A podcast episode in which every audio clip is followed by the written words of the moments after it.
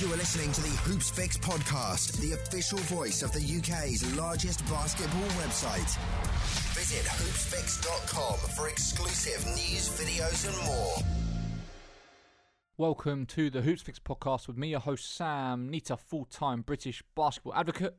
And we're continuing on with this bonus material from the Luol Deng and Pops Mensah-Bonsu Instagram Live sessions, hashtag Deng Pops Chat. This is the penultimate episode, episode nine, the second to last one, uh, which is part two of the future of Africa. Obviously, the first one was cut short a little bit because one of them had to jump on a call, so they came back on to continue discussing it. Uh, not just basketball stuff, actually, just talking about Africa in general, uh, the schooling system, um, investments again, uh, and again uh, spoke a fair bit about the Basketball Africa League that is starting up, which a lot of people are very excited about in terms of the growth and development of the sport on the continent. As always, if you want to support the work that we're doing, check out our Patreon account, patreon.com forward slash hoopsfix, P-A-T-R-E-O-N dot com forward slash H-O-O-P-S-F-I-X. And there you can sign up to give as much or as little as you like every single month to help support the work that we're doing to hopefully grow British basketball. You can reach out to me on my email address, sam at hoopsfix.com. I reply to every single one, or on every single social media platform at hoopsfix. Uh, drop me a tweet, Facebook message, Instagram D M, whatever, say hello, uh, let me know what you think, um, and I need to also point out, of course, it's an Instagram live session, so uh, it's meant to be with visuals, with video. Uh, there are lots of uh, references to things that you will not be able to see uh, because you're on audio only, so just bear that in mind as you're listening. Anyway, that's enough for me. Uh, here is episode nine of Deng and Pops, The Future of Africa, part two. Can you, can you hear me? Can you hear me? Yeah, we can hear you. Okay, I'm just making sure I have to get another microphone like Teddy Riley. Just making sure, making sure we're all good. Man, where were you, bro? I've been here since three o'clock. Huh? I've been here since three o'clock. See what happened was. See, um, see, you see how man gets on me when I'm when I'm thirty seconds late because I was doing something. He wasn't even here. Started my own live talking to people, and then you made me lock it off to come talk to you. You know, today, today I'm coming with uh, positive vibes, no, um, no disagreements or anything. I'm com- I come in peace today. Uh, you know, I realize that somebody gotta have peace in this uh, in this life. So I, I, I've decided I'll be I'll be the peacemaker. I'll be the one who's calm. That's uh, cool. You be Teddy, I'll be Babyface. Uh, Wait, what? Just, I'm gonna be, I'm gonna be real calm, man. No, you know? I don't know what was funnier. The uh, I, I don't know what was better: the anticipation of the whole event, or the fact that he was blaming Babyface's iPhone headphones for the whole problem. My man had eight people, three microphones. I think he had uh, he had a flat screen T V. Uh, uh, and an excessive amount of ignorance going on in there, and he tried to blame my man in the studio by himself. Man, nah, the funny. I, I guess I shouldn't say the funniest part, but my man that was dancing in the background. Yo, my man was getting it. He was like, I was like, yo, is he hearing the music differently than we are? Because he's really enjoying it right now. No, but the sound, I guess the sound was good where they're at. But, but you just, you got to have somebody just watching out, man. Just letting you know your phone got to be on at all time. Yeah, man. It's just, but the thing is, he had four hundred thousand people there. No, but I'm saying it's hard to follow. Like, everyone could just comment anything. I'm saying he should have had someone just their, their, their only job was just to check on the microphone and the and the voice. That's it. So if you did you see the video talk where they uh, showed the whole scene? Man, he had a whole movie set up in there, dog. Yeah. For live. Nah, oh, this is this is this is excessive. This is much. But what we got today, fam? What's the word? Um, obviously, part two from uh, continuation about what we were talking about. Basically, mm-hmm. just Africa in general. Uh, the the importance. Let's let's talk about the importance of not African basketball, but Africa in general. Investing in Africa, the growth of Africa. Uh, yes. Now that you know it's twenty twenty, and through through our live, we we spoke about just the changes in terms of. Hold on one second. Hold on one second. I'm sorry to interrupt. I just saw something someone said. Are you sitting on a throne? What? Are you sitting on a throne? No, it's a chair. All right, I'm just making sure. I have one in my room, though. I don't know if I should have shared the information.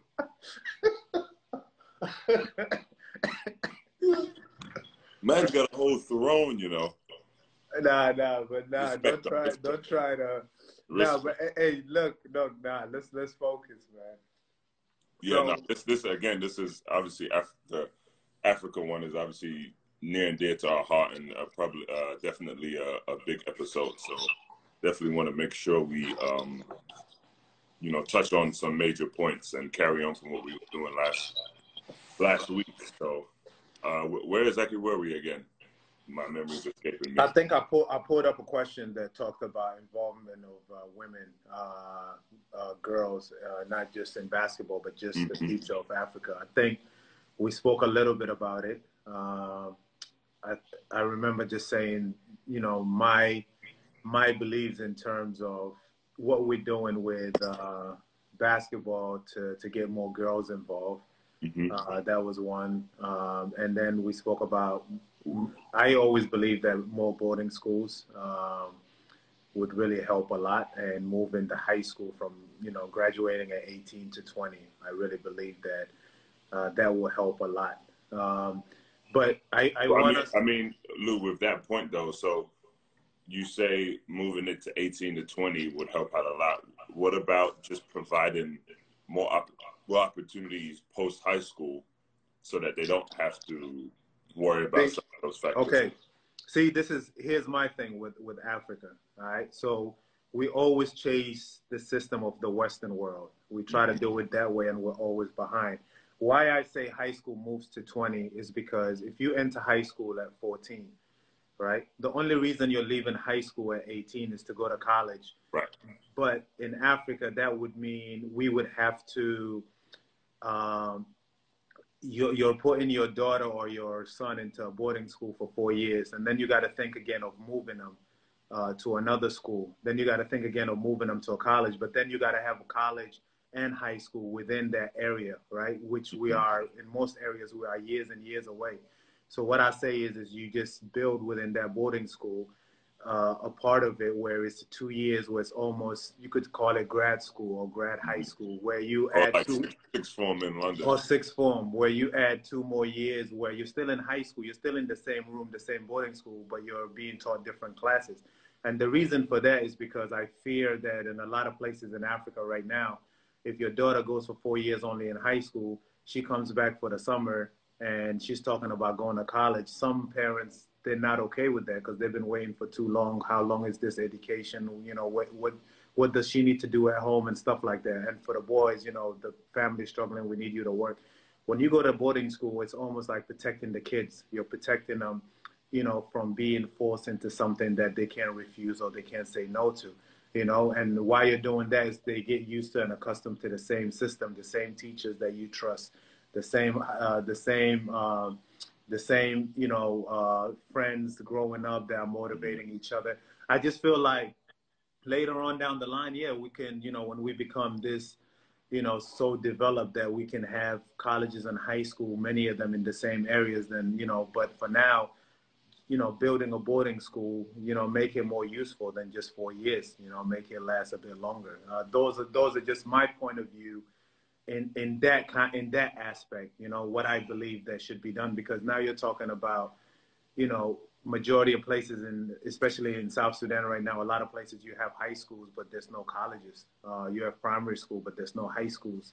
You know, it's almost like you got to have one school system for now in order for all the kids to be able to go there, you know. But now what can you do after? If you just label it four years of high school, what happens afterward? What happens, you know, so that that's where my input is coming in. Right. Uh, I think uh, I'm seeing some good questions. Um, everybody who has questions, please click the the little question mark right next to the comment box so that Lou can get these questions and we can um, put them up there to answer. You know, we, we definitely want to get through some of your questions today, too, because um, there's definitely some great questions pertaining to the continent. And yeah, I mean, I, I, I definitely think you make a, a great point about providing. I mean, it, it sounds like you want to not only is it an educational piece, but you're trying to uh, prevent the um, the happenings of, of of their lives and what's going on. Like what's what's going to be the inevitable if they if, you know, work on a farm. Like what's the um the young girl from South Sudan who, you know, I, I, if uh, correct me if I'm wrong, uh, in in South Sudanese culture or some cultures, your uncle gets to decide what the um what the what the daughter gets to do and who she marries and what what happens in the village. And this young girl, she was like six, seven, right? Yeah, yeah. Um, no, we, we had a situation where it became very popular where a young girl was married early, and because of her, um, basically her gifts in terms of her height and her physical appearances, um, she was, you know, uh, she was married for a lot of cows or a lot of dowry, you would say. Mm-hmm. And what happened was, you know, her younger sister, a, a very young, she's also, you know, very tall and very gifted, and she was being, the family was being asked, you know, uh, for her hand in marriage by a lot of, you know, different tribes and different members that wanted to, to, to have her. Um, the father reached out to our organization, and he felt that she would be best protected if we took her in and we, you know, uh, brought her to the program, and, you know, potentially she could get a scholarship. Uh, she then came to our program. You know, we protected her where she was playing, and this is when she went to um, uh, the N B A Academy in Senegal mm-hmm. to have a tryout, and they loved that, and a lot of schools want her. Now, there's been a little bit of, you know, back and forth between the family and us and, you know, other people who are trying to take advantage of the situation. But what you're saying is right. You know, it's, there, there is... And it still happens, and not just in South Sudan, uh, in a lot of places in Africa, and amongst a lot of tribes where girls are getting married at an early age with no say. Uh, you know, preventing early marriages is key. It's, it's something that we have to talk about. And I always say this, and some people don't like it, especially the elders, but it's the mm-hmm. truth. As much as I love our culture, and I'm speaking about African culture in general, especially, yeah. you know, the cultures that I'm familiar with, I love our culture, but there's a lot of things that have to change. And a lot of times we try to ignore it or brush it on the side, but it's things that we have to talk about. First of all, the world has changed. You know, when you talk about going back years and years and years, I could tell you that back, back with my grandfather, when there was no jobs and there was no money, men's worked in the field and they bought food back home and they went to hunt. You know, there's a large number of, you know, large ratio between male and female. And there was no jobs, there's no nothing, there's no education for females. A lot of families felt that, you know, they were sending their daughter for a better life and a better situation. Um, and they were pointing to a situation they weren't happy with. Now there's opportunities and things have changed, and coaches have to change with that. You know, it doesn't, it doesn't make sense when, you know, culture and in Africa, we're okay with bringing electricity and uh, bring ele electricity and fridge and all that to, to the village where you can microwave your food and put your food in the fridge, but you don't want to change certain things within the culture. You want to change what fits you. But, you know, years and years ago, you were saying electricity wasn't for us. You know, now we use it. So we can't pick and choose. There's things that we have to discuss. So, you know, definitely that's the topics that, you know, are very, very hard for certain families to bring up and to, you know, we, we, we're, having, we're having a hard time with, in our community, with the South Sudanese diaspora, because there's a mis, um, um, what's the word I should say? There, there's a lack of... Mis uh, uh, misconception. Yeah, and there's a lack of understanding between mm-hmm. parents that came, you know, later on in their life, and kids that were born or came at a young age to this side of the, of the world. It's just, and how do you find the balance in there, you know? I, th I think um, that's where not only you and I, when I say we, I mean we as a generation, we as a generation, I mean, and it's on us to change that cycle. Like, obviously, our parents and, you know, the, the people who came before us have had a certain way about doing things, had a certain issue that they followed. But now, on us, now, now when it comes to us, we have to change those cycles. Same way we're trying to change how you invest in Africa, how you protect Africa. You have to change the traditions and everything that goes on. Otherwise, we're going to be keep being behind. If you're going to just keep cherry picking the, the things you want to pick in regards to, like you said, electricity, how, um, you know, whatever other stuff that can benefit you, but then you don't change the things that are, um, that are keeping us um, behind the eight ball in society, then then what's good, what's uh, like what's the, what's the point, like what's going on? But that's where it falls on.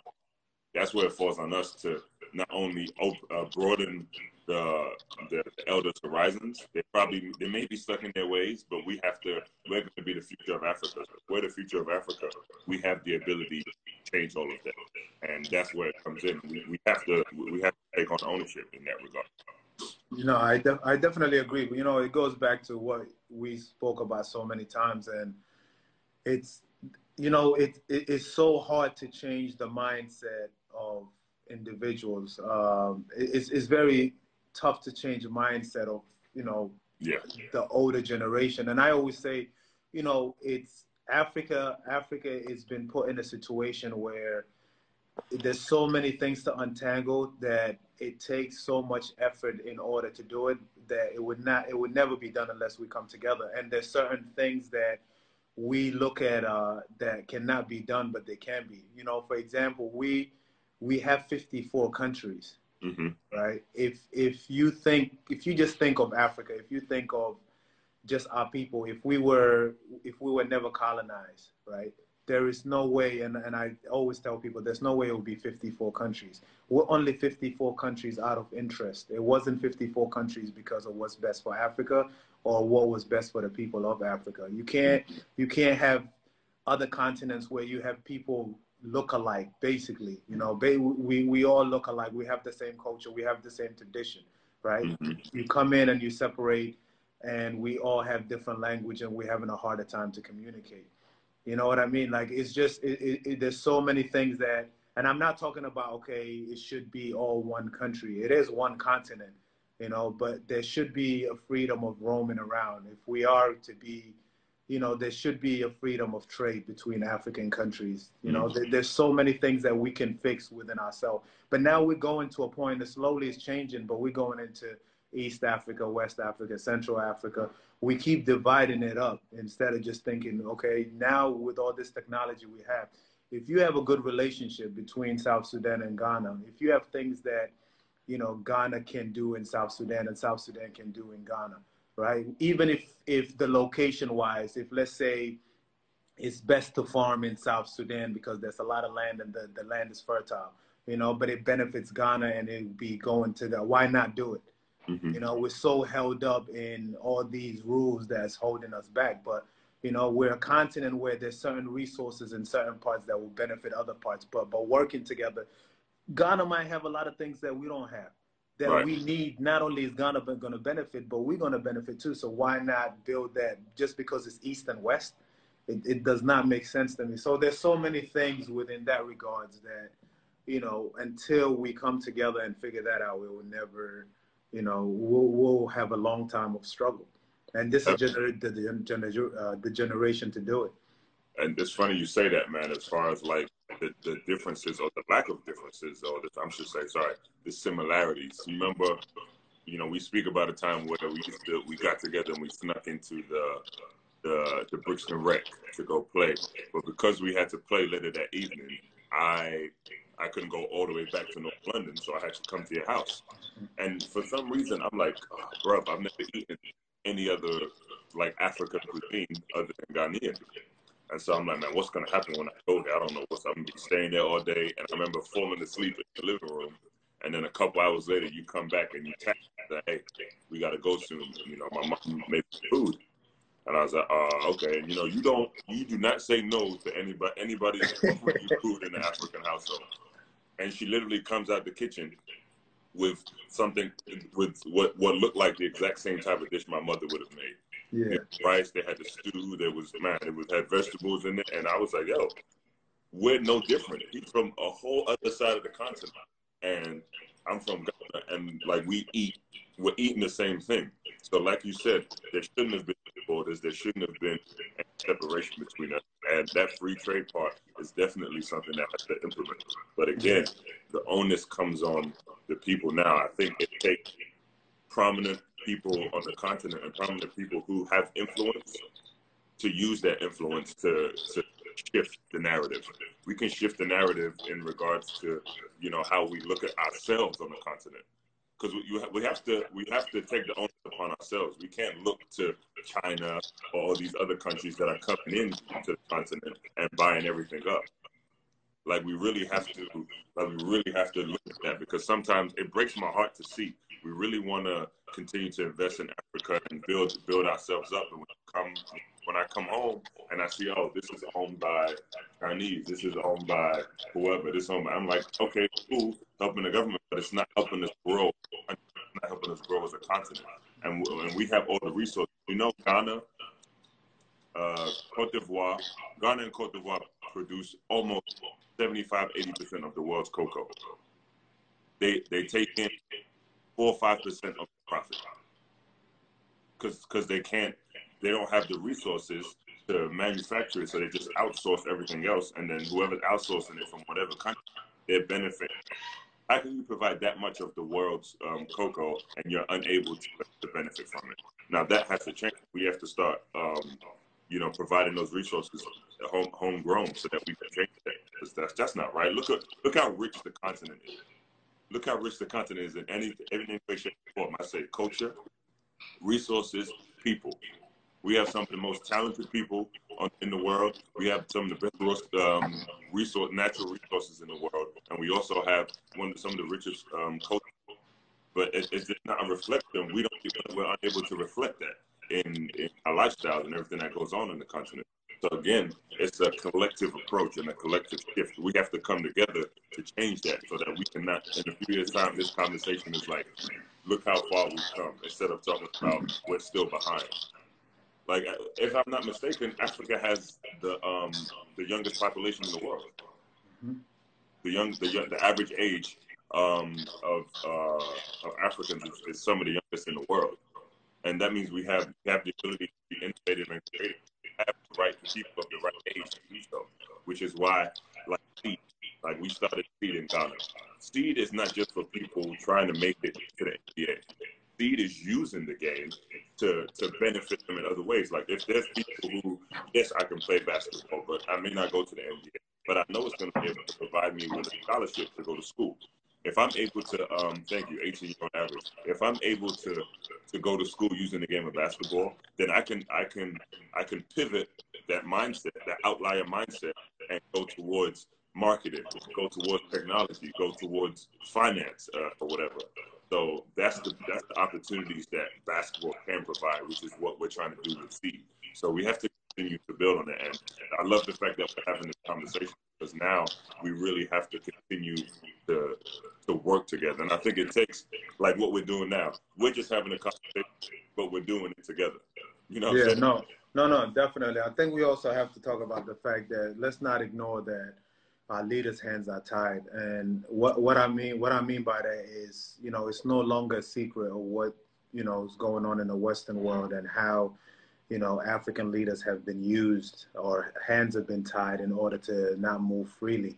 But with saying that, at the same time, I think African leaders, majority of them, got to do a better job in terms of engaging the youth and the diaspora and doing things that let the youth and the diaspora understand that they are for them, they are for the people. You know, it, it takes, you know, in order to become a, a, a, a president for the people, you know, to, to have, for your people to have your back, they got to understand one hundred percent that you have their back. You know, it, there's no, they should talk about it. You know, African leaders should come together as one voice and talk about what's going on. Let the diaspora understand and stand behind them for what the rest of the world is, is doing. You know, it, it might be, it might be scary and it might be hard to do, but if you are really for the people, it will move needles. You know, the diaspora is no longer, you know, communicating just with their family at home. You know, with this world today, I'm able to communicate with you right now in D C, and people are listening to us, you know, from all over the world. So, you know, for me, it's, it's, it's time that we stop just talking about it, but there has to be leaders that are willing to bring us together. You know, we're never going to move forward. And this is not just, you know, I, I say this because I'm referring to Africa, but I'm saying this with just Black people in general. You know, there are so many things that we influence, and we come together when it's time to, you know, have fun and entertain. But people don't understand how powerful we are for this world and how many things that move the way where we move.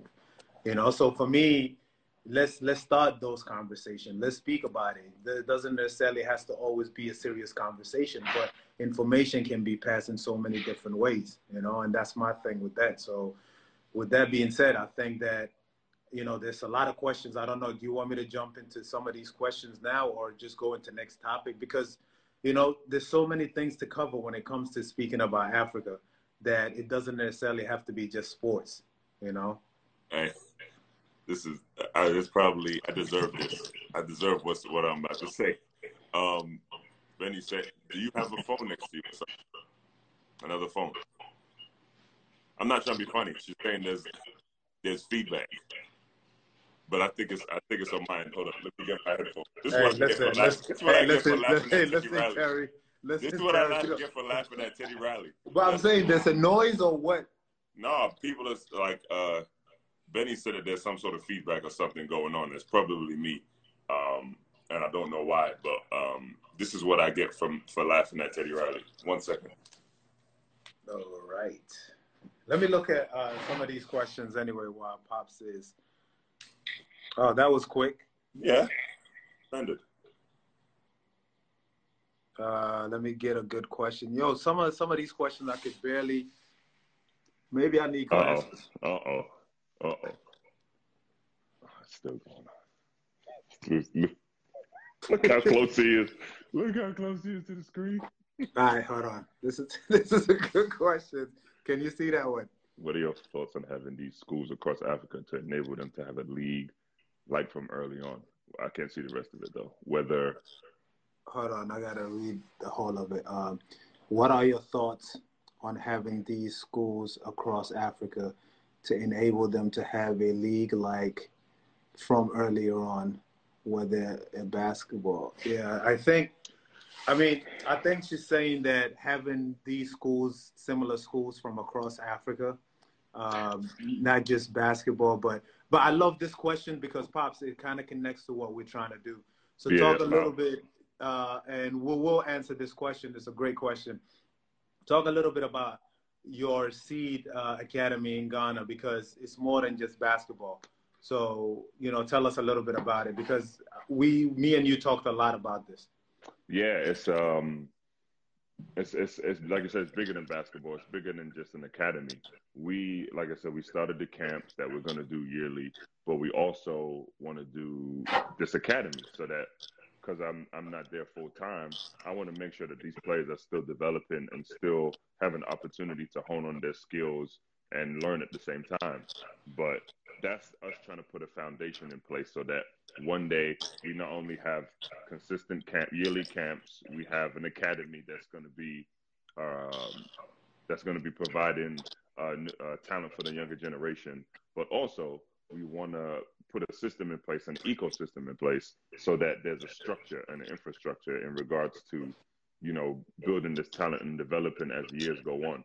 Uh, And so we want to build an arena. We want to build facilities. There's, a, there's not one indoor basketball facility um, in all of Ghana, which is crazy to me.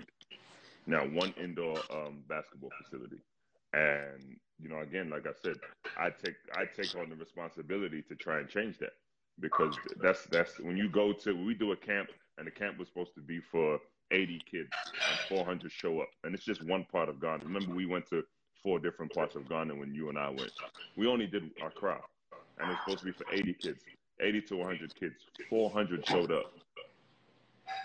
That was with three or four days of, of me posting it on my Instagram. Imagine if we invested in um, in, in marketing and time and, and, and the resources to, to really put it out there and went all across the country. So that shows that not only there is there interest, there's... Um, you know, there's no there's no resources. We really have to continue to buy it. We had two courts in the camp that I did, but there was a hole in the middle of one of the baskets. And, and I was like, this is all we had, though. So moving forward, we wanted to make sure that we, we don't not only build the courts, we have to build an indoor facility. Our indoor facility is a must. Yeah. And then and moving forward, we have to build the, um, an arena. So you, and it doesn't and to... to make sure that everybody understands it. It's not just for basketball. The arena, you can, it's multi-purpose. And not only will it bring um, concerts, um, basketball events, any other type of events, but think about everything that's going to be built around it. There's going to be real estate. There's going to be um, there's tech. There's there's so much other stuff that you can you can have around it in regards to providing jobs for others. That that's what basketball is able to do, and that's what we're trying to build. Because you know I, I want to change that. Yeah, there's talent, but it's just going to be talent. It's just going to be talent if we're not able to do anything with it. So we have to provide something so that we can allow them to uh, to cultivate that talent. Yeah, no, that's dope, man. I know someone asked a little bit, so we did something very similar to that um, in uh, in twenty, I think in twenty thirteen, twenty fourteen. We opened up uh, Manute Ball Court, which is dedicated to Manute, the late mm-hmm. Manute Ball, and we started off just doing basketball clinics. Uh, my brother moved back to South Sudan to to hold those clinics. He's passionate about teaching the young kids not just basketball but also discipline and everything. Moved from the U K, moved everything, went to South Sudan.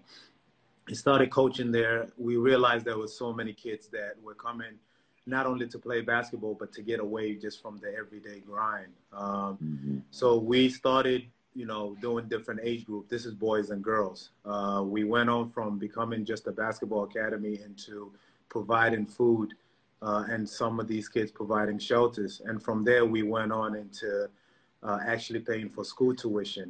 Um, then when some of our kids graduated and didn't leave the country, we teamed up with the University of Juba where we built the basketball court and mm-hmm. we paid tuition for those kids to go to the University of Juba but remain as coaches to teach the kids.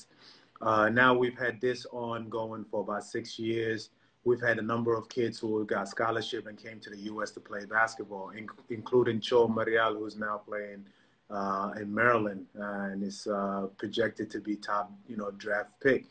Uh, and this is a kid that at fourteen years old was just walking in the streets of Juba, and luckily, you know, we found him and started playing. So there's stories within that. But to tell you the craziest uh, stat, and I, I, I told you this before, we started a dang top fifty uh, U S A mm. camp, just like in the U K. We started doing one here in the U K, uh, fifty best kids from all over the world, South Sudanese kids. In the last three years, we've had one hundred twelve kids uh, from the top fifty. one hundred twelve kids from all the campers are, uh, are all going to college. one hundred twelve kids are all going to college, right? And about sixty-seven percent or seventy-two percent, I think, something around that range, are all Division One basketball scholarship players. Uh, this Great. Is the craziest stats and just shows you the talent and that it can be done. You know, it, it really can be done if you put a focus into it and give an opportunity. And I always say, give an opportunity and it would just change somebody's life. And you don't know. When you give an opportunity, the greatest thing about it is you just don't know if you're given an opportunity to a basketball player, a doctor, an engineer, or what. You're just given an opportunity. And that's the beauty of it. You know, and that's the potential. And now with, you know, with the question that you asked earlier, with people saying that the average age in Africa is eighteen, mm-hmm. just imagine the future. If you just put in, you know, and I'm not talking about just in one thing, you know, you just have so many kids that are just waiting for opportunities. And it's time that, you know, we put things together and it's, stop doing it individually. The, the toughest thing to do is try to tackle this individually. It's it's, ne- it's never going to end. Uh, it's, it's not going to be easy to solve, but you can make a difference. The more you help, the more they are going to come back to help you with the, with the you know, mission that you're putting on, you know. So that's, you know, with that question being said, so, you know, what Pops is doing and what I'm doing and what I'm going to do is doing, we talked about finding ways in the future to connect those kids, you know, whether it's a basketball tournament or, you know, eventually, hopefully one day we're teaching them the same things in school and they could share field trips. I mean, it's, there's endless ideas, but right. that question is definitely something that I would love to do for sure. Yeah, for sure. What you got other questions there? Uh, Andrea, yeah. Andrea said you kept the question, question there on purpose so that you couldn't see my face. Oh, it covers your face? That's what that's what she said. She said the question is there, and then it covers half my screen, and you're supposed to remove it after we start answering it, but you just left it there, and it's just indicative of who you are as a man from South London.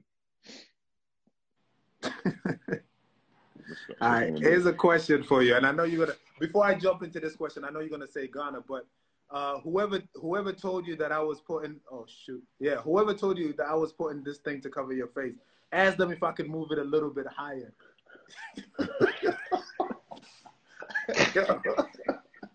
nah, uh, nah yeah. I'm gonna take the question off. I'll keep it here for a little bit, but okay. The question is, um, I mean, I know your answer already, but it shouldn't be your answer. So tell us no. your joking answer and your real answer. So basically, what countries would you encourage uh, Americans to move to in Africa? That's a very good question. Whoa. But I want to take this question also and mix it with something that you and I talked about. So I want to mix this question with not only what countries can you move to, I want to mix it with what countries can you uh, or how can you invest in Africa? You know, what are the mm. ways for you to get involved in Africa? So I'm making it a two-part question, but it is a great question. What countries would you encourage people to move to? But how can people get involved or invest uh, in Africa, people that are not in Africa? Uh, that's a great question. And obviously, um, people are going to think I'm biased. What's up, George and Bose? But you are biased. No, be honest. no, no, no, no, no, no. Listen, there is like, no time for being, being biased. There's if, no I'm time. Being, if I'm being honest, though, Af Ghana has been deemed one of the most peaceful countries in the whole of the continent. But I think they should, I mean, American, they should go to a country that speaks English. Ghana.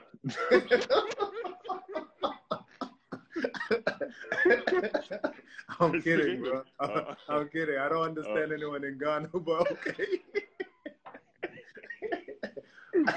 Nah, but yeah, someone made a good point. Like, okay, aside from Ghana, because, you know, Ghana is a very embracing country. Anybody who came to the year of return or is going to go to Ghana during that, that period, they'll show everybody I ran into, and you were there a few days after I was, um, they just felt like they were home because they were embraced. The people were, were nice. They're, they're very, um, very giving, and they made it, they made it so that this is where you belong. But again, so I don't sound biased, you know, I would say another country is Senegal. Senegal is another country that I've been to, which is which is beautiful. The food is amazing. The people are so nice. They're so welcoming. Um, I could I could see myself easily living there if I wasn't Ghanaian.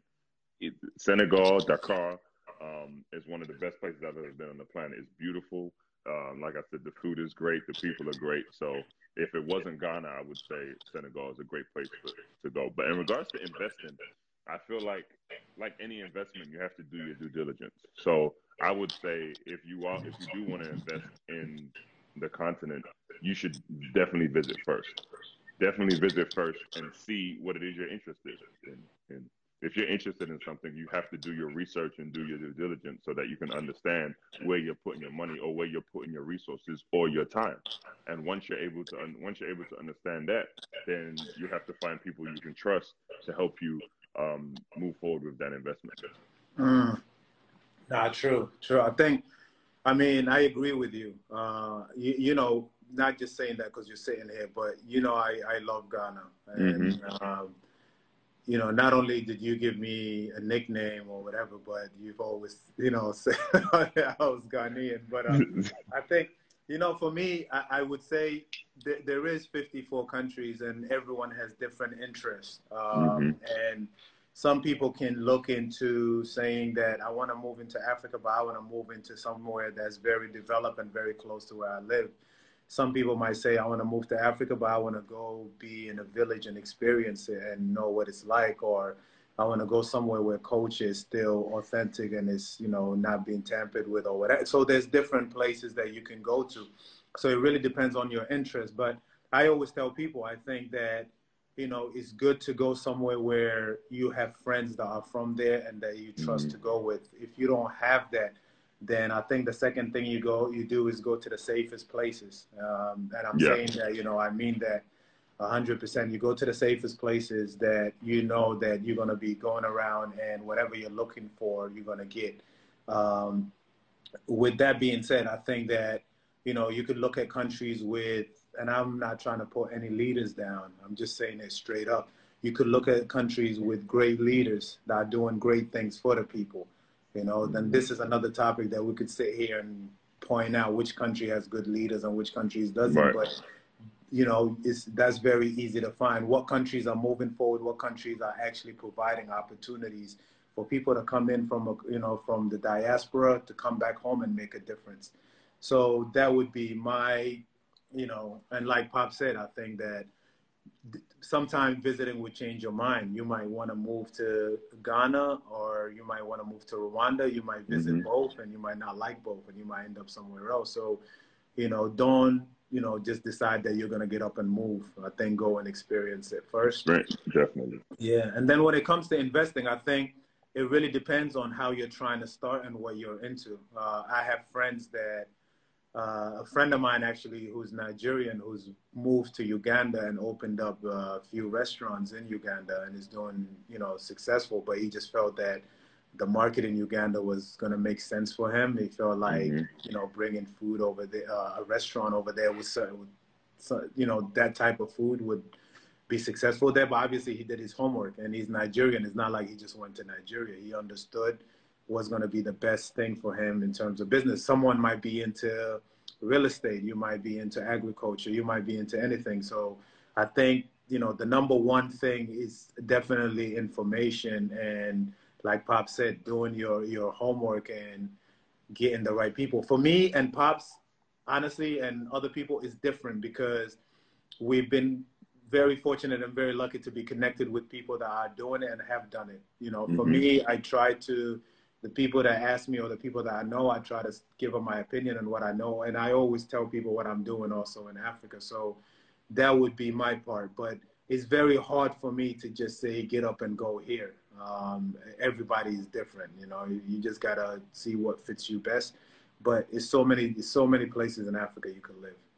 Yeah. And, you know, I think at a basic level, like, like I said, during my response, it goes that stupid cup. Um, and um, like I said, in my response, I told you, I told you, bro, not today. You're not going to oh, give me. Oh, he, he, he's M L K today. He's going with positive vibes only. It's no, okay. I feel I feel grown. I feel a lot older. I'm uh, maturing correctly.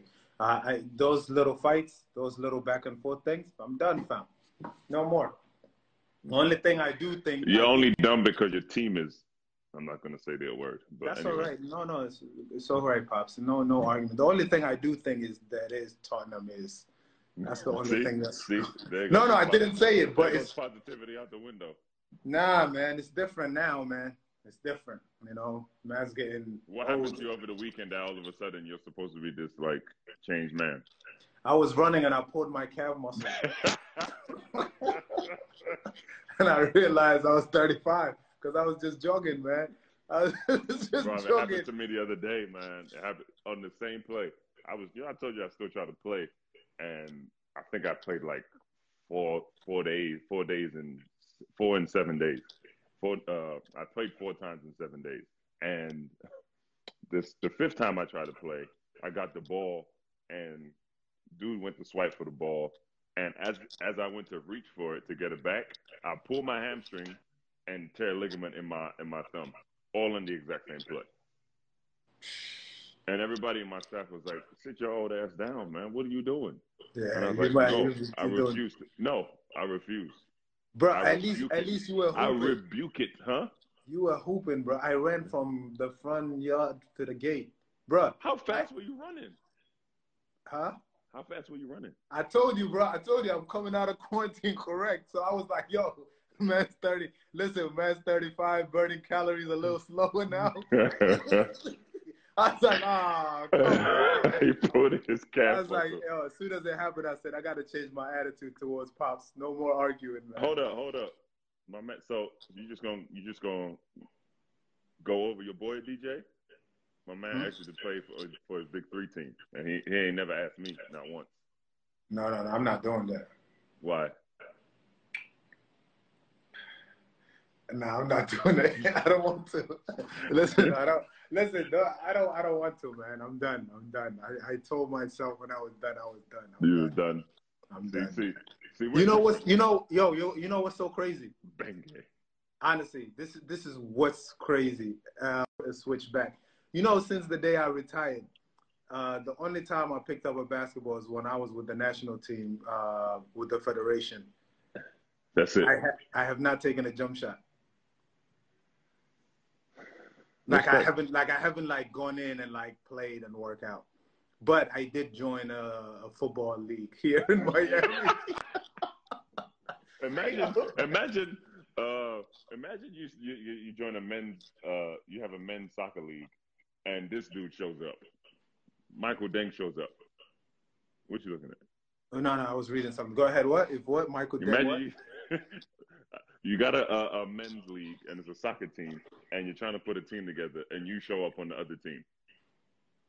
Like, uh, imagine that one, though. Yeah, bro. When no, it's, it's, I'm telling you, there's a league here in the park. We, uh, before the lockdown, it used to be Tuesdays and Thursdays.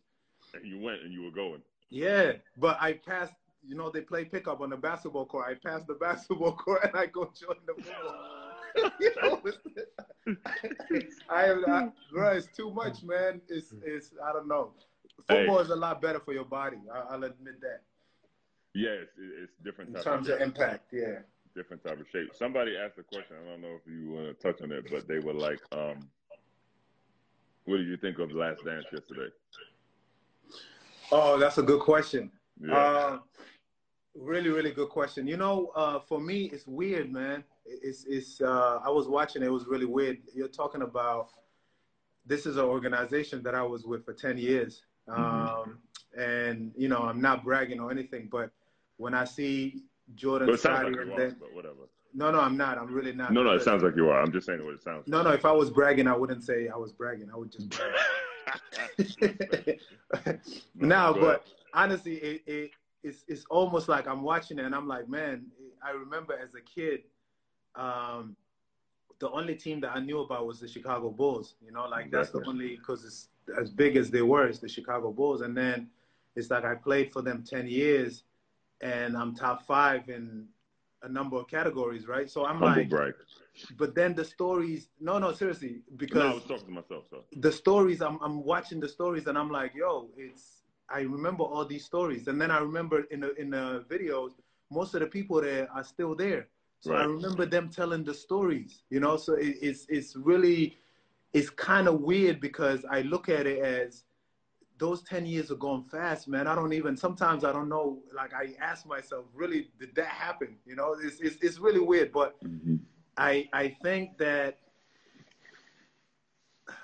that team alone really uh, changed basketball. I think that, for sure, you know, it, it's so many, a, a lot of people might not see the impact of it, but you know that that alone, just the way they dominated, but also Michael Jordan just you know being so dominant and changing the game, and just it, when they talk about the Chicago Bulls before he came and how they couldn't get on the, uh, in the United Center because they were being kicked out by indoor soccer in, in, in in America, bro. Like it, it's crazy, you know what but, I mean? But that's that's funny you say that. Like I think. You know, and, and, I, and I hate it when people do this, and obviously we're all we're all guilty of it when it comes to the comparisons and everything. And I think it's unfair to the both of them when it comes to trying to compare LeBron and Jordan and whoever. For me, you have to understand when Michael was coming about, there was no internet, there was no social media, there was none of the above. My grandmother was in a village in Kumasi, Ghana, and knew exactly who Michael Jordan was. Who told her about Michael Jordan? Where was she watching these games? You know what I'm saying? Yeah. And that just shows you the magnitude of his reach and who he was. And I think, you know, obviously for us and people who are in and around the game, they may know a lot about M J. But this is going to really open people's eyes to his ability and his, his ability to, to win and will his team and teammates to to get on the, get on board with him. Because, man, they was like, man, I can't believe he was yelling at his teammates like that. I was like, really? Why not? That just sounds like regular practice to me. And and he's he's special, man. He's special. Yeah, man. But yo, Pop, so okay, we're saying that there's a thin line though. Would you rather would you rather have a teammate that uh it, it's like that and you win, or you have a teammate that's a very, very good friend of yours? I'm gonna tell you like this. Later, for later on. Like let's say let's say you have a teammate. You know, he's good. He, he could play, but he's a good guy. Like, y'all get along, right? You know, but... But are you going to win? No, but I'm saying it's a good... It's like a good friend of yours. Um, if we were... Um, If you and I are good friends and we lost every game, I'd be like, I would just be looking at you like, yeah, we cool and all, but we ain't never do anything together on the court. I think if you ask all of Michael Jordan's teammates, their first um, claim to fame when they talk to people is, oh, I was I was a part of the Bulls in the nineties. I don't think they're going to be embarrassed. I don't think they're going to feel bad. No, but I'm saying I'm saying it's different. You say this later on, bro. Like, I'm being dead honest. You say when you win, right? When you're going mm-hmm. through it. Later on, you'd be like, yo, man, I'm I'm thankful. That was a great, you know, I'm glad he was like this. I'm, but at that time when you're going through it, bro, and you know how athletes are. You know, you, you think you could do it yourself. You're like, man, you know, when that guy gets hurt, there's that guy in the team that just can play, but it's annoying. When he gets hurt, you go extra. You, you go in extra rebounds. You go in, you know, you go harder because you just, as an athlete, you're competitive. But what would... um. What the reason why I would allow it and why I would embrace it is because he worked hard as hard, he went as hard as anybody else, and his his play also exhibited it too. He exhibited it in his play. So I'm like, you know what? Yeah, he's getting on us and doing this and the third, but not only is he the um the hardest working player on the team, he's the most talented player on the team too. So if the most talented player is putting this type of effort in, then what do the rest of us have to do? That's just how I see it. Maybe it's my competitive spirit or how I go about things. Um, but I would have been like, cool. You know what I would have given to have been drafted by M J or played with M J or whatever? I would have been like, okay, let's do it. There's a reason why he's heralded as the greatest player of all time. So I know some people may not be able to take it. I know you'd be able to take it. You would respond because he probably wouldn't even get on you like that because of the way you played. You know what I'm saying? So you would have received it differently. No, no, I would have. I mean, I would have loved to. There's a reason, yeah. you know, I, I think even when you think back, uh, my prime, there's a, there's a time where Kobe was really pushing for me to, you know, to be yeah. on his side and his team. That's and crazy. That was just, I was, I was spending all day in the gym. And I remember speaking to Kobe about it. And he was similar way. So, you know, I would have definitely loved to. But mm-hmm. I'm, I'm also, honestly, man, you just... You got to treat people right, too. I hear what you're saying. Yeah, you I just, I, and I'm right. not, I just, I, I'm just big on, you know, I think winning is important. You know, you're being put in that position, you know, the fans want you to win. And but there's a part also of me that is good to, there's relationships, brother. You can't, you get more out of uh, than just that, you know, appearance of winning. That's and big, what yeah. I mean by that yeah. is you can have a teammate that wasn't that good or whatever, but he was a good person, and you kind of, you know, there's, there's difference. You know what I mean? But anyway, so I think we got four minutes or five minutes. I think we we jump back on and go back into, you know, speaking about Bao and mm-hmm. a little bit more about business and uh, business opportunities in Africa. Uh, sure. What Bao, what Bao is going to open up besides just basketball and, you know, the job that Amadou's doing. And I think from there, we just take on questions. Um, For sure. Sounds like a plan. Let, uh, okay, so... How many minutes do we have? Uh, I think today, because the A C is on and I forgot to put my socks on, it's a bit cold. So I'm going to take five minutes. Uh, I'm going to take five minutes today instead of three minutes. What kind of socks you putting on that's going to take you five minutes to, to put on? They're upstairs. Oh, okay. Yeah, but five minutes, it makes us start exactly at four. So that way you're not late. So, all right, everyone. We'll see you guys in five minutes. All right, respect. All right. I'm always about, bro. Who are you talking about?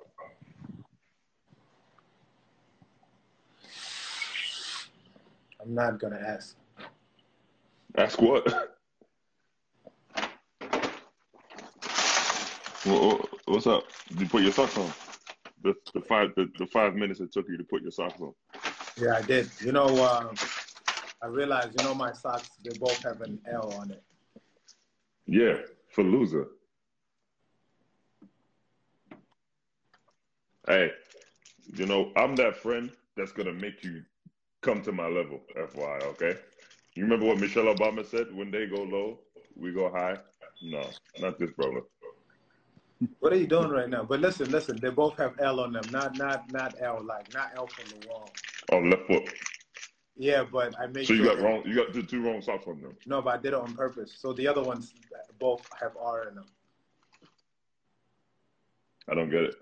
I just don't waste time. I just put both socks on and then whatever it says it says. Listen, if one says L and one says R, first I'm going to look, and then secondly, people like you would keep reminding me, why you have L in there? Nah, listen. Fam, I'm too works. particular about my socks, you know. There's nah. no way. It has to be the exact same sock. It has to be perfect match and everything. But I don't do that other stuff. Yo, so you're really, uh, are you snacking right now? Yeah, it's good to snack. Are you like on a schedule with your snack? Like you have to snack at four o'clock? No, I just, I ate at like one and I'm a little hungry, so. So you just couldn't, the five minutes weren't enough to snack in between the halftime? No, I had to go put some socks on. What socks did you put on? Uh-huh. Mm-hmm.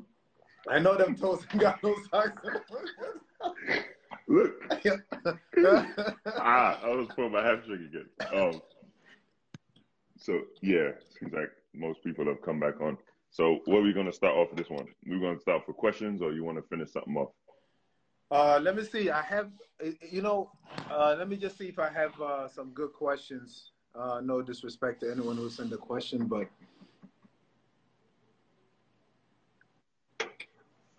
Anybody? Oh, listen, I got a good question. What what what what Afrobeat songs are you listening to right now?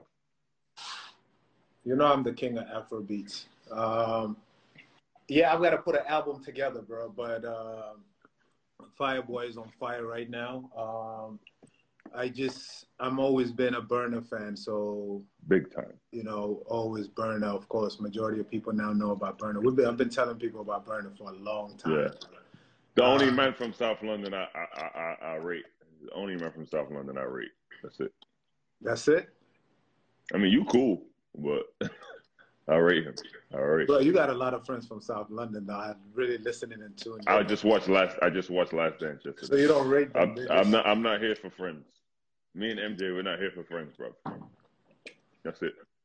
So what's that got to do? So you just eliminated South London just because it's South London. But all most of your friends are from South London. Not most of my friends. I, a lot. I know a lot of people from South London. No, all, most of the people that I see you interacting with closely are from South London. Is it? Yeah. Yeah. Sometimes you have to keep your, some people close to you. Mm. Yo, yo. So let's. So look. This says, I think it meant Bao. Uh, where do you see Bao going long term, and do you think it's uh, long overdue? This is a good question to get into, Bao. So for those that don't know, uh, Basketball Africa League. So basically, Basketball Africa League is um, a league in Africa that is uh, uh, pushed by the N B A or backed by the N B A. Um, and it's uh, twelve, correct me if I'm wrong, it's twelve teams uh, so far. What's, what's so funny? I mean, I'm laughing at Mike. Mike, South London is like, um, it's like uh, South Philly. No, no, it's like it's like New Orleans. No, I'm not gonna put, throw anybody's city under the bus. South London is just different, bro. It's just what, different. You know what? Different. What, you, what you mean with like New Orleans? I mean, uh, no, no, I, I, said, I took that back. I, I, I really took that wanna, back. No, no, no. No, I said I take it back. Now. I took it back. Don't it was an accident. No, I didn't even mean it like that, bro. Don't try you know? to back out now. Huh? Let, you know what? You know what South London is. South London, South London is Brooklyn, bruv. That's that's what South London is. Brixton, Br listen, Brixton is Brooklyn. That's what. And it where's is. Tottenham? Tottenham is the Bronx. Then is that what you're saying? That's fine. I'm okay. It with used, that. Hey, Mike, it used to be hood. It used to be. And now let me tell you how hood Brixton was. I remember my brother and sister can attest to this. We go to South London because we had some family there for Christmas, and we had all of our all of our gifts in. Um, in the in the trunk. And I remember my brother runs outside and he um he just starts whistling. And I was like, why is this dude whistling at ten o'clock at night? He's whistling to get our attention. We come outside. These these South London men broke into my, in our car during Christmas and stole all the gifts. That's their shit. See? Stole all of our gifts. I remember like it was yesterday. We had a red Vauxhall Cavalier that it fit seven of us in there. It was not street legal at all, but we but was in that car. Huh? Did did they did they hurt anyone? No, they, they would have gotten hurt if we had been outside. No, no, definitely. That's what would have happened. No, no, they're too smart. But did they hurt anyone? That's not smart, huh? Yeah, because they, they wouldn't do it while you're there. But yeah, they, that's, they that's hurt, fake. But they didn't hurt anyone. Hmm? But I'm, yo, I'm happy for them, man. I hope they had a good Christmas, man. You know? Yeah, yeah. I, yeah yo, I hope, all the gifts. I got so hope, I hope the, whoever they stole it for, man. Did you have some like some stuff for the kids and stuff like that? Everything. I, I don't oh, know why all our gifts were in there, but our man. gifts was in the bag and they stole it. Yo, I'm, I probably know them kids in Brixton who got the gifts. So they know, move. They move different. They move different. But I was, we were looking for them though. I was looking for them, bro. My Christmas gifts, and I know I didn't. I had a, I had a toy, and I had a transformer in there. I know my mom and dad and Father Christmas got me a toy, got me a transformer in there for sure, for sure. Man. Yo, so let's let's let's. Uh, I really wanna let's talk about Bow. Uh, I just want I just want people to know that, you know, it's really important that there's a league in Africa for many reasons. Yeah. Um, I think that, you know, let's not just look at it as basketball, but again, it's a way of opening doors to a lot of other things. You know, I, I could name a number of things, whether it's entertainment, whether it's, you know, uh, building facilities that not only the teams are going to benefit from, but others, uh, having youth programs that come up within that uh, program, uh, you know, uh, athletes in Africa getting an opportunity that cannot go abroad. Uh, to represent, you know, uh, for African teams, or say even African players who want to return back home, um, uh, to have a team in their hometown or even not too far from, you know, where they grew up. It's, it's really important. So there's so many benefits within having a league in Africa, and also talk about creating jobs. Yeah, uh, it's another opportunity, and also broadcasting and everything. I think, you know, uh, things like passing out information, uh, with this kind of pandemic, if anything happens in the future, if we're a stronger league, we are capable of giving out more information and passing more right. information. So there's a lot of benefits uh, from it, you know. And also, I think there will be business opportunities, because the way the league will be set up is, you know, being in one city from Thursday to Sunday, which goes back to the person who was asking the question earlier, what are some of the best places to move to? And I think this provides an opportunity for people to travel when there's games. So you're not the only one in that city. Uh, there's people that are you're familiar with. There's people that are just like an all-star break, and you could, you know, mm-hmm. take opportunities and other things, but you could be there from Thursday to Sunday. That's how the league is structured. It's different city every week from Thursday to Sunday, where there will be summits held. There will be conversations held with uh, within the diaspora. There, there will be business opportunity. Uh, business leader will be brought in to sit down and speak and hold uh, meetings and everything. So it's, it's bigger than just the league. Uh, it's, it's a different type of league. It's not just games. Uh, it's, it's basically a league that Africa needs right now that opens doors to a lot of other things. Uh, did I leave anything out, Pops? No, spoken like a true ambassador to the league, for sure. Big, big up. That's uh, that's what yeah, I'm yeah. telling you. That's what I'm telling you about being old and mature, man. This this is the way, you know. Uh, is no, I've been Wars? like that though. You're is, just, is you're just Star getting Wars? that way. Is this Star Wars or what show? Did they say this is the way? This is the way. This is the way. No, this is Game of Thrones. But listen, this is the way. This is the way, Pops. There's no more argument. This is the way, you know. So. Tolton, what up? Um, yeah, no, you may definitely made some good points, and somebody asked. Um, what cities or what countries are the sites, and uh, Rwanda's going to have the the final four in the playoffs in Kigali. Uh, there's, there's Dakar in Senegal, there's Egypt, Tunisia, um, Angola, Nigeria, Morocco, and am I missing anywhere else? And Kigali was the last one, like I said. Like you said. Uh, so, you know, I think, like you said, if you want to visit some countries, I think a great time to go visit particular countries is during this um the bow season. You can go there. They're going to be, you know, there's going to be tourism there. There's going to be great. Uh, it's going to be a great experience. You're not going to not only going to be able to catch some basketball, but you're going to get a chance to experience these different cities when um, other times you may not. And there's going to be events and festivities and everything that you're going to be able to to experience while there. So I definitely feel like it's a good opportunity. And in regards to where the league will be, I think the sky's the limit. It's definitely long overdue. It's definitely um, something that, you know, had you asked us ten years ago if there was a league in Africa, what we would have said, we probably would have laughed. because, you know, we just didn't think it was going to happen or be possible. Now, you know, hats off to, you know, guys like Amadou who put this in place. And, you know, it's like I said, as soon as I heard that the announcement of the league, the first thing I wanted to do was was own a team, because yeah. it's a dream. It's a dream of mine. Like, I feel like this this ambition, this ambition, this generation is ambitious.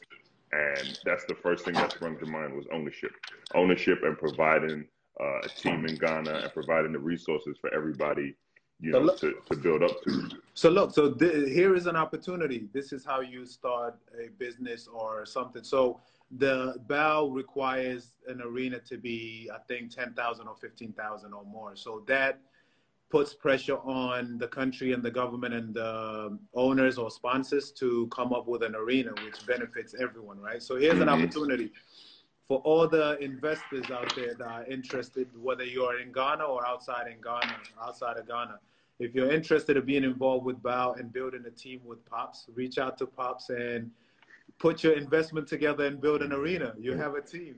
Right. Coming from the ambassador, I'm sure Amadou would appreciate that. And yeah, that's how yeah, you yeah. start. So we, there's a, an opportunity to invest into something. So that, I think, you know, and I'm just saying an arena, but that could be anything. I'm just right. giving an example, but it's a way it should be done. It could be, you know, um, a restaurant, a hotel, whatever. Uh, but that's really, honestly, I think it's the way forward for the diaspora.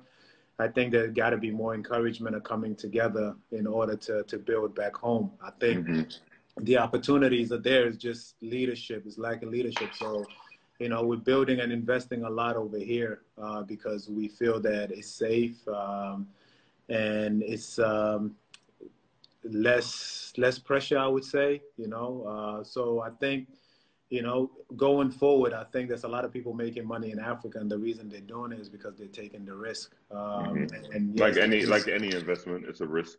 Yeah, that's you got to be willing to take a risk. And um, you know, I think um, speaking of Amadou, you know, uh, I guess I'm going live with him tomorrow uh, to talk about all things uh, B A L.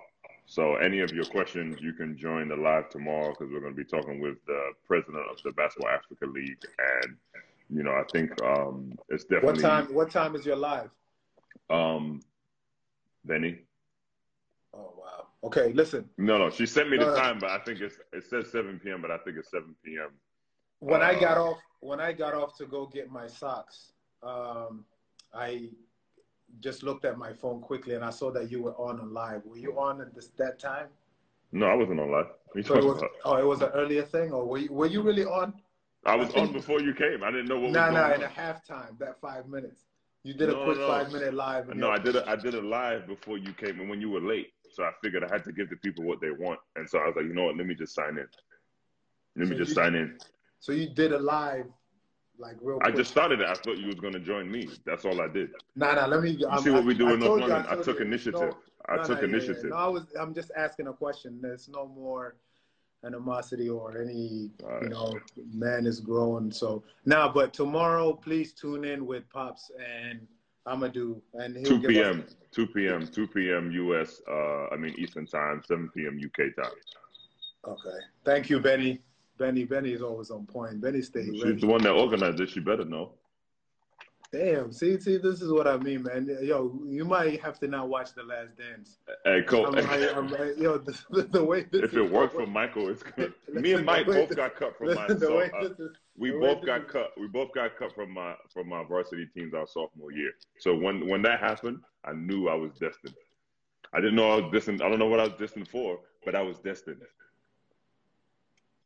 So now you're picking up on Michael's attitude because you're watching The Last Dance. No, I've been I've been watching Come Fly With Me since since it came out, man. This, Yo, that's, Come that's, Fly With Me, oh my what? God. I used to watch it before every high school game, man. Wow. Right man. Before I put on that J V uniform, I'd watch Come Fly With Me. Yo, I, I swear it brings back memories. Shout out to Flo. Flo was the first guy to give me a V C R tape of Grand Hill that I just watched everywhere I went. Really? That, yeah, that was how I got into basketball. Flo was like forty-five, though, right? Flo was already freaking benching three hundred at the age of fifteen. I remember, yo, true story. I remember when Flo took me to the gym to work out. Oh no, I'm never doing that. I'm never doing that again. Yeah, I'm I never working out with weights. Flo again. I never lifted weights in my life. It was me and Eric, and Flo was teaching us how to lift. I'll never forget, bro. Yo, yeah. Man is unnecessarily strong, you know. And I thought I was strong, and then he, we, we go to work out, and and he's over here doing exercise. I was like, I don't think we're supposed to be able to do that. So, yeah, is that someone, Beeman? What up, Beeman? Yeah, you know, someone someone said Flo looked like Brian McKnight. My bad, Flo. Brian last night, more like Brian you. last night. What you talking about, Brian? What part of Brian McKnight does he look like?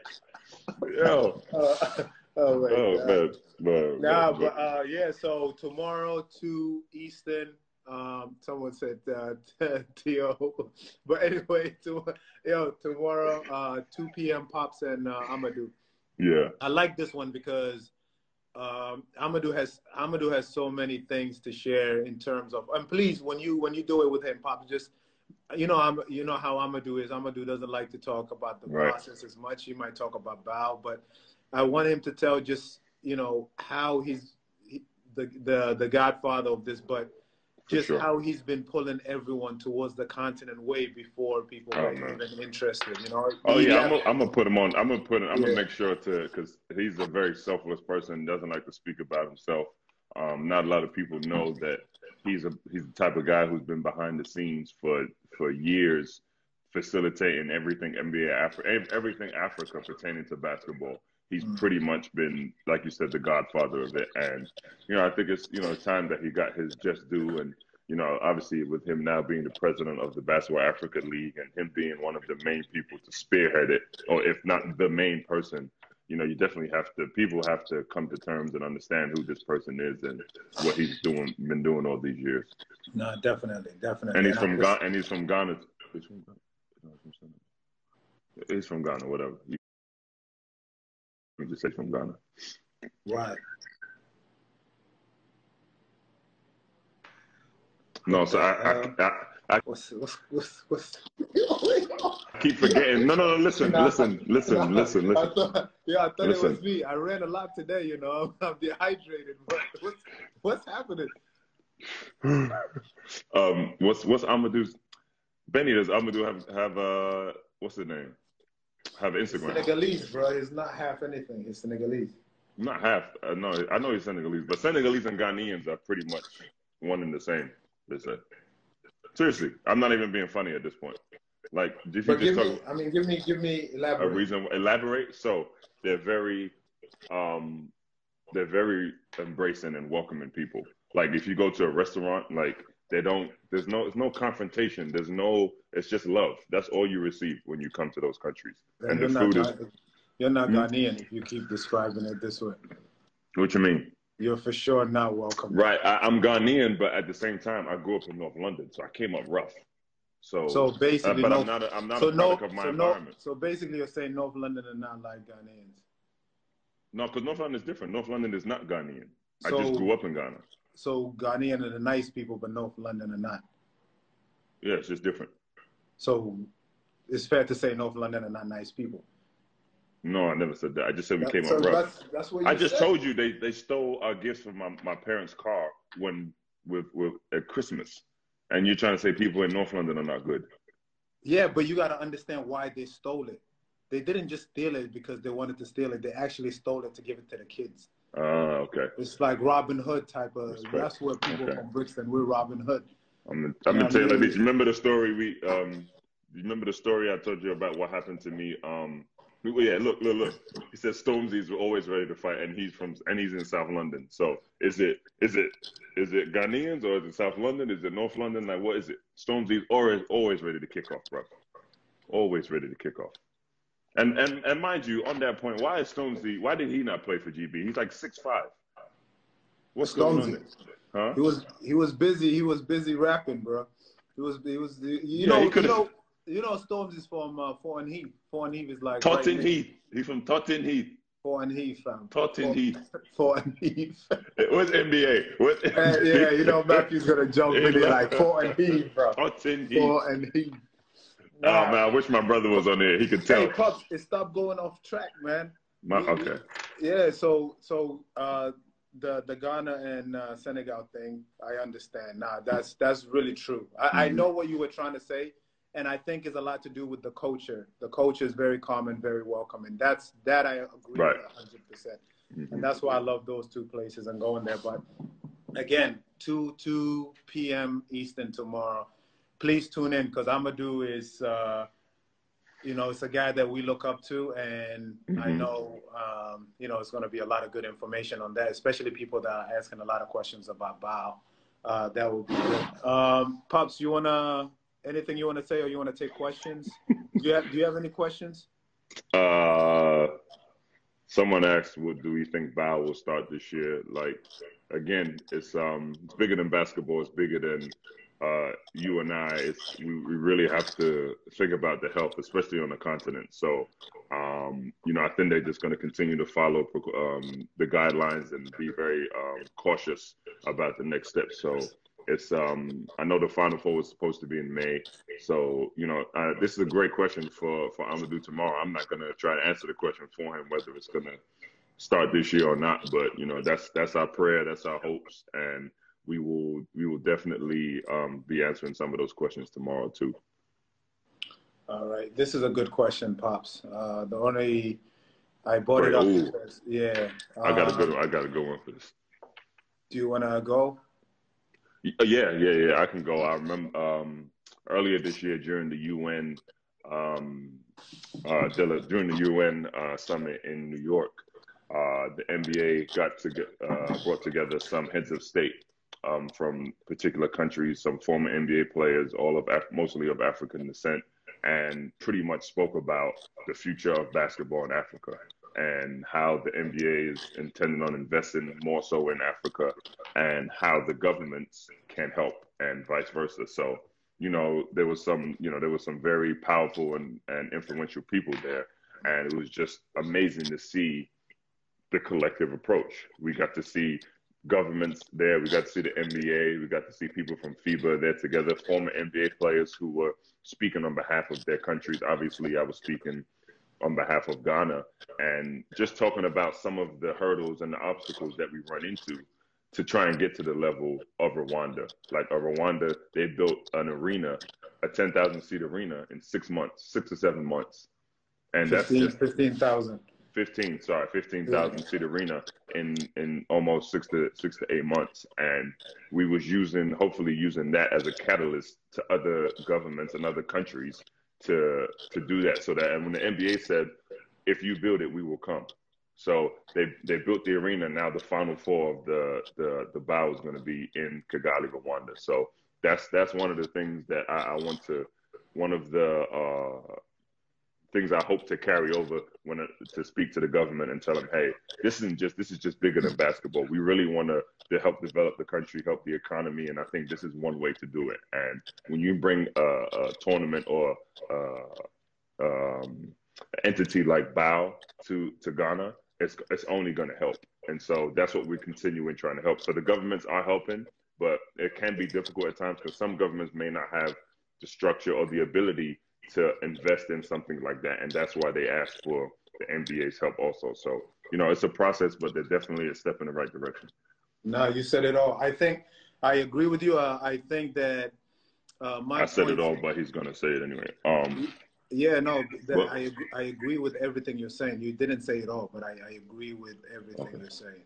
Um, it, it's really important, and, it's, and it should be a must that governments do get involved. Uh, because I think in order for this to move forward, uh, the governments have to play a role in it. And I think that President Kagame has shown, you know, for Rwanda is basically taking the lead, but he was even showing up uh, for the games uh, mm-hmm. to, to just let the rest of the, you know, African leaders know how important sport is for the youth and how many opportunities there is for it. I think he understands what the league is trying to do. And I think it's really important also for, you know, the youth and the diaspora to keep pushing their government in order to, you know, put interest into this league. Uh, this is something that uh, because of, you know, how unique Africa is in terms of the average age and the talent and everything, this is something that will help a lot. And, you know, also having a women's league would also, you know, uh, help. And easily, once you have one arena, it's very easy to use for other sports and other things. And, you know, so that's, so it's, yeah, definitely a good question. That's very, very important. Uh, you don't have any questions today? You, you, you just don't want to, I don't have any more questions. I'm just going to say that. I'm just... Wow. I, somebody said, which African countries do you think, and I don't think it's for us to say, do you think we need to get their ish together in order for the sport to grow? That's the question I got.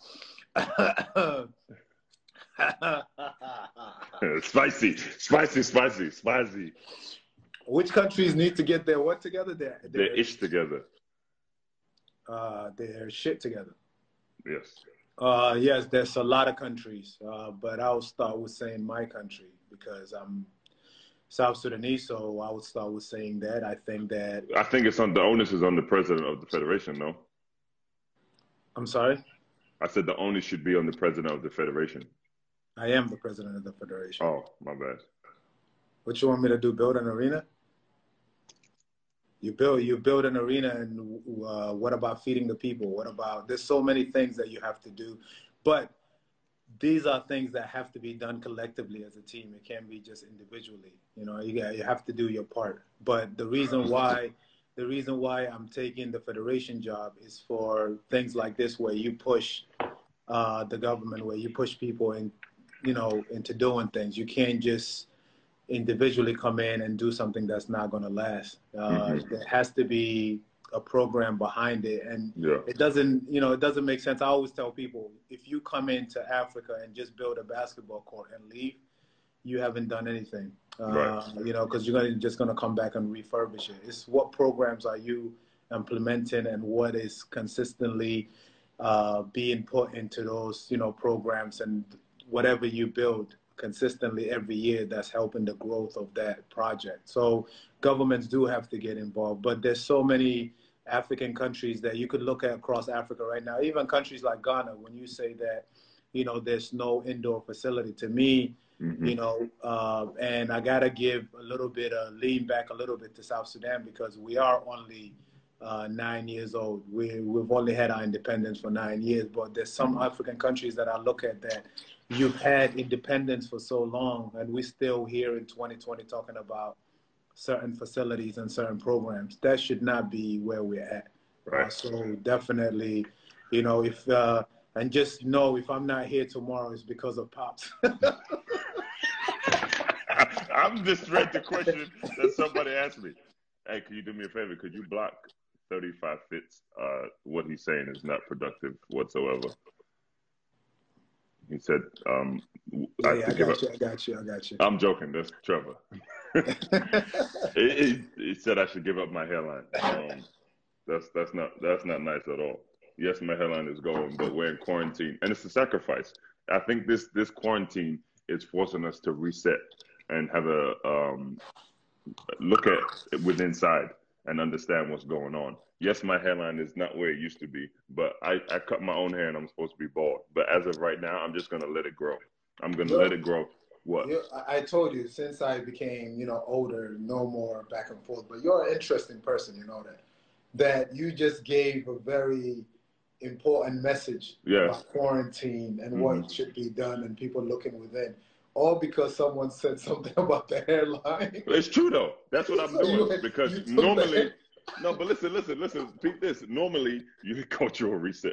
Normally, like we're we're so vain and and materialistic that we can't go out the house or move around things, go go about things a certain way. Now we're in quarantine and we're stuck at home, and the the the things we used to take for granted are things that are that we have to appreciate more now, like like getting a haircut or doing something. So I decided I'm not going to cut my hair. I know I'm going to end up looking like Bozo the Clown, but who cares, you know? Don't make no, me no. go back to my North London roots, anybody that comes to me, okay?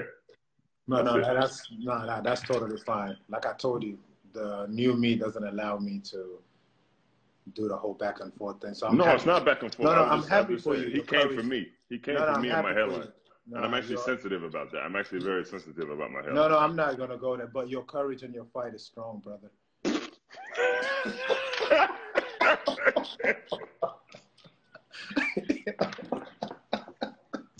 you know, you know, courage, yo.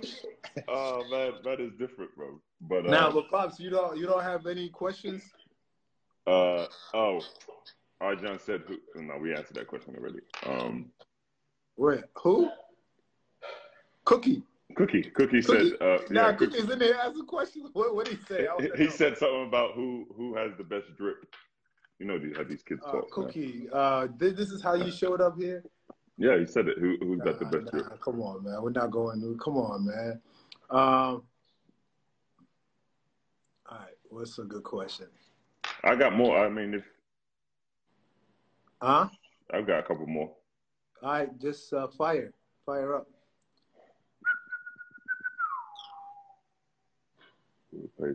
Okay, where can players in Ghana find out about your camp? Um, if you go to Benny, can you put the? Uh, oh. What? No, because she's typing. I don't want to type while we're we're on the thing. Benny, can you put the the Seed Ghana? Um, what's it called? The Seed Ghana screen name up, please, so that people can follow. Damn, what did I just do? You know, I put it up myself because I don't know how to get rid of the screen. But yeah, we you can get all the information, and Lou, you should do it. Hey, y'all gonna stop talking about my hairline, okay? Before I come to every single one of your D Ms, and it will be a misunderstanding.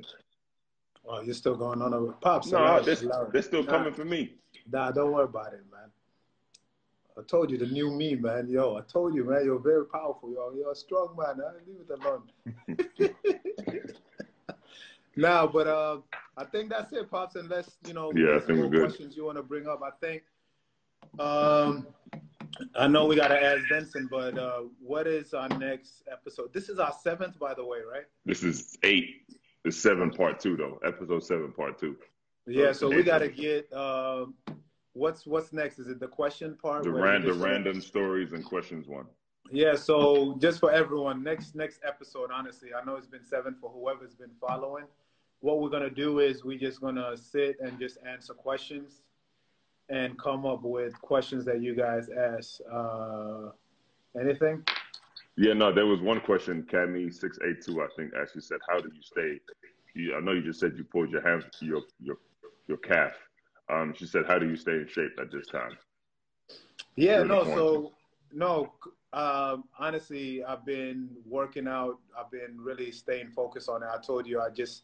I like setting goals, so when the lockdown happened, obviously I couldn't play uh, in my little football league. Uh, so just been working out in the front, uh, getting my workouts from my trainer and just sticking with it. But I just, I always set a goal, so I don't know when this will end, but I have a certain goal that I want to make by May fifteenth. So when that time comes, if I'm not at my goal, hopefully I'll be close. So that's right, really right, right. I know, um, Pops, you have this workouts you've been doing from day one. Uh, the military workout. You want to tell us a little bit? No, it's not military workout. It's some body weight.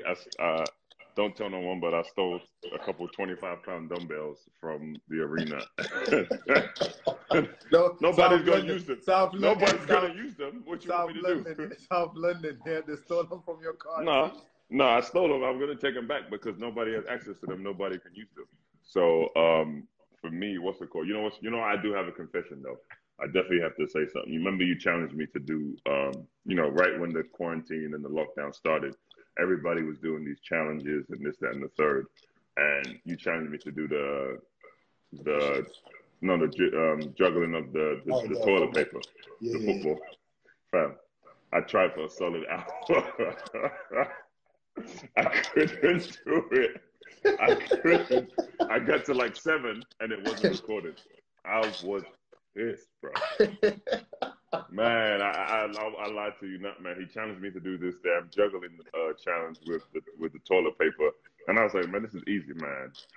I could not do it at all. But you Yo. still didn't do you still didn't do my push up challenge either. So yeah, it's funny. It's funny you said that because Dennis, my boy Dennis, posted uh, himself playing football yesterday in his story. Uh-huh. Uh, I messaged them back. I said, listen, from now on, tell everyone you're a Tottenham fan. oh, oh, listen, oh. listen, that was bad, bro. It was like, I was like, yo, you can't say you're an Arsenal fan showing this. He's like, nah, man, I haven't played in a minute. Now nah, I can see, Dennis. Man, that's funny. That's funny. Um, yeah, so I think next episode is going to be pretty cool, man. It's going to be uh, random crazy stories and questions. So, you know, we always know you guys have questions that may not pertain to to the the topic that we're talking about that day, so we usually skip skip over them. Um, but this this one on Wednesday is going to be whatever. If you have whatever questions you have, whatever random stories we have, we're just going to start answering them and start telling stories. And so you know, and you know, we have a lot too, so it should be yeah. pretty interesting. Yeah, and then uh, my friend, uh, uh, she's always in here, do it, girl. She told me always mm. uh, let people know my T-shirt. So just to let you guys know, this is uh, Thomas Sankara. Uh, mm-hmm. Thomas Sankara is one of my favorite African leader uh, leaders. So I always, not always, but I have a lot of Thomas Sankara stuff because I love Thomas Sankara. I read a lot about Thomas Sankara. So today, this is what I had on. Mm-hmm. All right, so. Can I, can I, oh, mine says legends are born in Africa. This mm-hmm. is, this is, mm-hmm. and then the back. You see the back. It's That's dope. Yeah, that's a dope T-shirt. It's from uh, Ruva Africa. Ruva Africa is the clothing line in Ghana too. Yeah. So they what size? What size is that? It's extra large. Extra large. So I... okay, so so you're so you're being positive. You're going with positivity now. Now you're no. being passive. You're trying to be passive. No, no, no. No, no, very positive, man. It's it's it's a nice T-shirt. It's a very nice. T-shirt. Oh yeah, you know what? My little brother just so. People, you see this right here. You see what I, this bracelet I have and this necklace. So when we was when we started the camp, we were trying to figure out a logo, and you know I'm I'm not the creative one in my family, so I, I let the creative one, Benson, Creative Bonsu, uh, he came back with this with this logo. Now the logo, as you can see, is a basketball, but inside of it there's a little symbol. It's a heart symbol, and it's um it's Sankofa. It's an Ankara symbol, which stands for Sankofa. Um, And Sankofa means to to to give back, to go back and get. And with it being the year of return, and the first time I had gone back to do my camp in Ghana, I thought it was fitted. He thought it was fitting to make this a logo, and it's, it's dope. And now we've got, you know, obviously I made a pendant, and we've got jewelry, T-shirts, all that kind of stuff for it. So this is, whenever you see this, know that this is the logo for the camp. So it's going to be the, yeah, exactly. All right, yes, well, yes, we'll yes. see uh, when is our next episode, and uh, Wednesday, on Wednesday. Wednesday, Wednesday. All right, perfect. All right, mm-hmm. good luck tomorrow, Pops. I'll be watching you and Amadou. Please, everyone, don't forget, two p m Um, and that's it for today. Respect. Appreciate right. everybody. Stay safe. Wash your hands. Take right. care. See y'all soon. You are listening to the Hoops Fix podcast, the official voice of the U K's largest basketball website.